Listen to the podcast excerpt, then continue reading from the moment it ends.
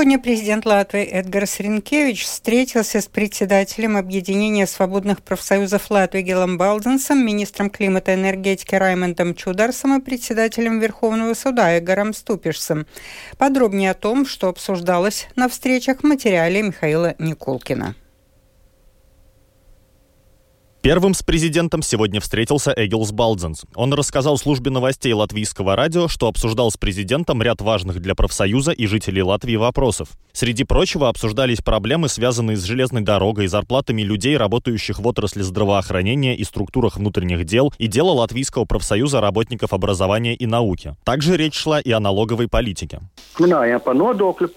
Говорили о налоговой политике. Мы подчеркнули, что должен быть баланс между интересами работодателя и работодателя работника. Нельзя взять и в один момент пытаться решить проблемы только за счет работника. Также говорили о том, что конкурентоспособность должна быть на том уровне, чтобы мы со своей средней зарплатой могли бы конкурировать с Литвой и Эстонией.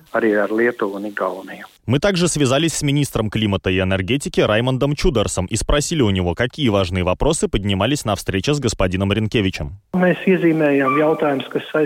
обозначили вопросы, которые связаны с путем Латвии климатической нейтральности и мероприятиями по снижению эмиссий газов, вызывающих парниковый эффект. Президент также интересовался готовностью Латвии к следующему отопительному сезону, что связано с обеспечением ресурсами, жиженным газом и нашими возможностями встретить следующий сезон в гораздо лучшей ситуации, чем прошлой. Мы проинформировали его, что эта возможность есть. Также мы коснулись темы, которая связана с дальнейшими действиями по десинхронизации электросети Балтии сетью России и Беларуси и продолжением ее синхронизации с Центральной Европой. Председатель Верховного суда Латвии также согласился дать комментарий службе новостей латвийского радио, в котором рассказал, о чем шла речь на встрече с президентом. Мы обсудили усиление независимой судебной власти и процедуру назначения судей Верховного суда в Сейме. Также мы говорили о необходимости объяснять решения суда для того, чтобы общество их понимало. И, конечно, мы обсудили политику наказаний, то, что на нее необходимо обратить внимание. Наказания должны быть адекватными и понятными общественности. В целом, все участники сегодняшних встреч остались довольны результатами первых переговоров с новым президентом и планируют продолжать сотрудничество и взаимодействие на регулярной основе. Михаил Никулкин, служба новостей Латвийского радио. Партийные переговоры сторон о дальнейшем сотрудничестве на этой неделе пока не запланированы, сообщили в офисе «Нового единства». Следующее заседание правительства запланировано на 8 августа. В ближайшие три недели регулярные встречи по вопросам сотрудничества также не состоятся.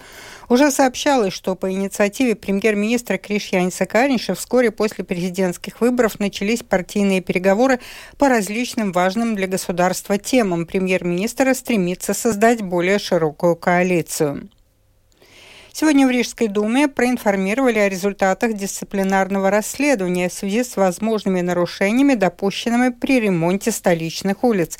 О том, чем завершилось расследование специальной комиссии, расскажет наш корреспондент Михаил Николкин. Дисциплинарное расследование, проводившееся специальной комиссией, завершилось. В итоге временно отстраненные от должности исполняющие обязанности директора департамента сообщения Янис Вайвудс и начальник управления инфраструктуры сообщения Андрей Уртанс будут восстановлены на своих постах. У комиссии было всего около двух недель на оценку фактов и вынесение решения, так как ее предыдущий состав был изменен из-за возможного конфликта интересов. Комиссия начала работу 5 июля и подала отчет о ее завершении 14 июля. Комиссия оценивала достаточность доказательств по трем нарушениям. Отсутствие соответствующей системы учета, без которой невозможно сверить объем выполненных работ и количество уложенного асфальта, вероятное искусственное увеличение цены путем разделения одного объекта на несколько более мелких и организация работ с использованием договоров на ежедневное содержание дорог, что могло вызвать значительное увеличение расходов на ремонт. Исполнительный директор Риги Янис Ланге рассказал о том, что решила комиссия по вопросу о неверном применении договора о ежедневном содержании дорог. Комиссия признала, что не обладает компетенцией для качественной оценки характера строительных работ дорог и улиц, чтобы констатировать нарушения, связанные с неприменением общих соглашений, и что необходимо привлечь специалистов по дорожному строительству для детального рассмотрения каждого случая и подготовки заключения, и что контроль за законностью и оправданностью использования средств можно было бы провести только в ходе соответствующей проверки. Attiecīgā pārbaudē. Подобное решение было вынесено и во втором случае при оценке возможного неправильного применения расценок при ремонте улиц, что, по мнению команды исполнительного директора города, могло вызвать у самоуправления потери в размере 114 тысяч евро. Касательно же вопроса невозможности проверить количество использованного асфальта при ремонте дорог, комиссия проанализировала результаты экспертизы образцов, взятых из верхнего слоя дорожного покрытия, и заключила, что нарушений допущено не было. Таким образом, по мнению комиссии, в результате расследования было констатировано, что отсутствуют какие-либо юридические причины для дисциплинарного наказания должностных лиц, задействованных в процессе, сообщил исполнительный директор столицы Янис Ланге. Закон о труде гласит, что есть один месяц, в течение которого можно проводить такого рода проверку. И этот месяц прошел, поэтому эта проверка, дисциплинарное дело, завершено без результата. Господин Вайвац и господин Уртанс, начиная с завтрашнего дня, возвращаются к своей работе. Atgriež savā darbā. После обнародования результатов расследования комиссии, исполняющей обязанности мэра Риги Вилнес Кирсис и глава фракции Нового единства в Рижской думе Олаф Спулкс еще раз подтвердили то, что никаких мер к Янису Вайвацу и Андрею Уртансу применено не будет. Однако, в отличие от Ланге, подчеркнули, что считают проведенное комиссией расследование успешным и достигшим своей цели. Михаил Никулкин, служба новостей Латвийского радио. По техническим причинам со стороны установщика тароматов в настоящее время нарушена возможность погашения депозитных купонов торговых точках, сообщил оператор депозитной упаковки. ДИО. ДИО объясняет, что неполадки в настоящее время устраняются, но жителям предлагается запланировать погашение купонов на более поздний срок. В Латвии продолжает распространяться африканская чума свиней. Продовольственно-ветеринарная служба сегодня сообщила еще об одном случае. Продолжит директор департамента надзора ПВС Кристина Ламберга. За пару дней три вспышки. В общей сложности на сегодня зафиксированы четыре вспышки африканской чумы свиней в свинарниках. Это, конечно, нас тревожит. Сегодня подтвердился четвертый случай, который затронул около 50 свиней. Это свинарник в Робежникской волости Красловского края. В конце минувшей недели в ЦСВН выявлен случай заболевания. Проводится ликвидация свиней notiek slimo cūku likvidēšana. Домашние свиньи становятся жертвами того, что происходит в природе. Вирус африканской чумы свиней разносят дикие кабаны. В этом году это заболевание зафиксировано в 23 латвийских краях. Вирусом заради... заразился 301 кабан. Владельцы домашних свиней должны соблюдать все меры биобезопасности. Ликвидируемый АБЛВ банк призывает кредиторов, которые еще не предъявили свои требования, сделать это как можно скорее, говорится в сообщении АБЛВ банк в официальном издании Латвия Вестнесис. АБЛВ банк обращает внимание на принятые Сеймом поправки к закону о кредитных учреждениях, вступившие в силу 15 июля сего года. В отношении АБЛВ банк изменения в порядке ликвидации предусматривают в том числе, что если кредитор не предъявит требования требований до 15 июля 2028 года такой кредитор утрачивает право требования к кредитному учреждению, но деньги, по которым истек срок исковой давности, будут принадлежать государству как бесхозное имущество.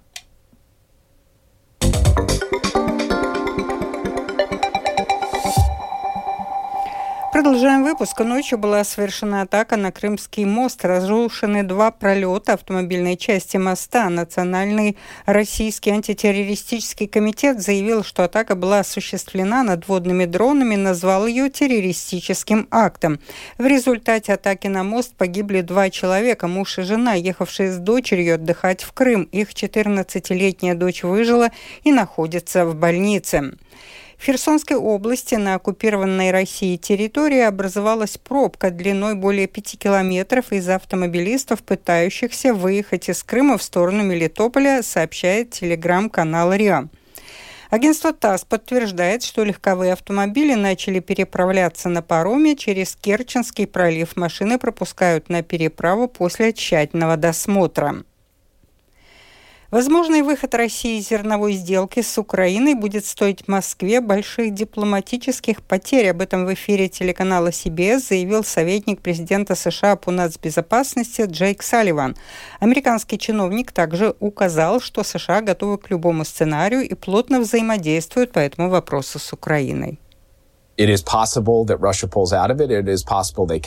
Возможно, Россия выйдет из соглашения, возможно, они продолжат. Если они выйдут из него, то весь остальной мир посмотрит на это и скажет, что Россия повернулась спиной к тому, чтобы страны глобального юга и Африки, Латинской Америки и Азии могли получать необходимое продовольствие по доступным ценам. Я думаю, что в дальнейшем это будет стоить России огромных дипломатических издержек. Тем временем МИД России опубликовал заявление, в котором перечислил дальнейшие шаги Москвы. Россия отзывает гарантии безопасности судоходства, закрывает морской гуманитарный коридор. Москва также восстанавливает режим временно опасного района в северо-западной акватории Черного моря. Совместный координационный центр в Стамбуле будет расформирован, заявляет МИД России. Без участия России Черноморская инициатива прекращает свое существование с 18 июля, сказано в заявлении заявлении. На временно оккупированных территориях Украины многих мирных украинцев незаконно задерживают оккупационные власти, после чего их отправляют в Россию в места заключения. Там их пытают, заставляют рыть окопы и братские могилы. О проблеме перемещенных лиц наш украинский корреспондент Оксана Пугачева.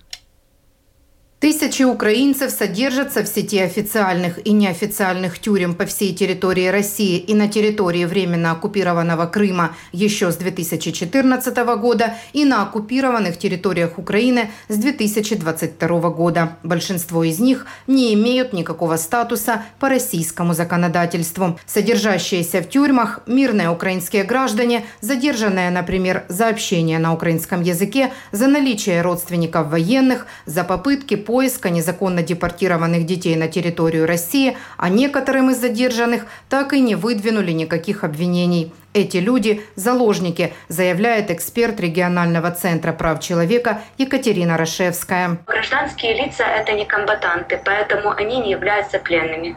Российская Федерация фактически удерживает этих людей в заложниках. Содержание в заложниках абсолютно запрещено не только Женевскими конвенциями, но также обычным международным правом. Это военные преступления. Незаконно задержанных пытают, подвергают моральным и физическим унижениям, пытаясь получить информацию об украинских военных, заставляют рыть окопы и братские могилы. На данный момент, согласно данных ООН, известно о 125 подобных местах неволи. В планах России построить еще 25. Украинцы, которых тысячи, содержатся в тюрьмах Москвы, Ростова, приграничных к Украине российских областях. Российская Федерация часто перемещает украинских граждан, чтобы усложнить их обнаружение, убеждена Наталья Епифанова, председатель общественной организации «Вояцкий вызвел». Мова про тысячи. Российская Федерация регулярно... Речь идет о тысячах. Российская Федерация регулярно перемещает граждан, таким образом скрывая их. У нас нет полной уверенности в том, что мы сможем найти сейчас или позже этих граждан Украины.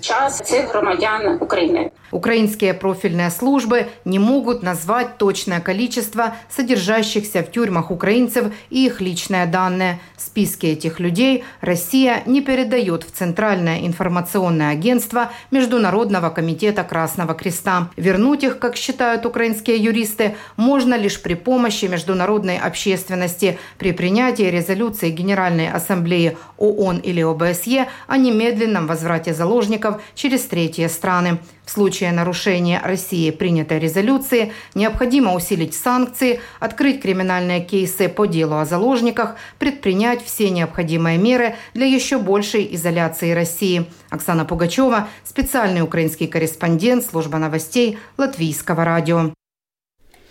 Это был обзор новостей дня 17 июля. Продюсер выпуска Марина Ковалева. Выпуск провела Алдона Долецкая в завершение о погоде.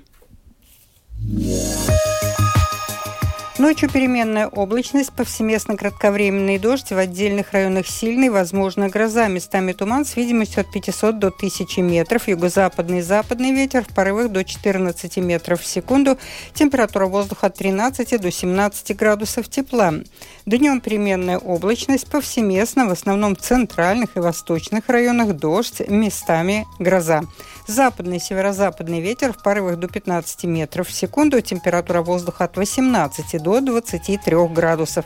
В Риге переменная облачность, ночью и утром кратковременный дождь, возможно гроза. Юго-западный, западный ветер, днем порывами до 14 метров в секунду. Этой ночью в столице 14-15, днем 20-22 градуса тепла. Медицинский тип погоды второй благоприятный. Читайте наши новости также в Фейсбуке на странице Латвийского радио 4 и на портале РусЛСМ эм ЛВ.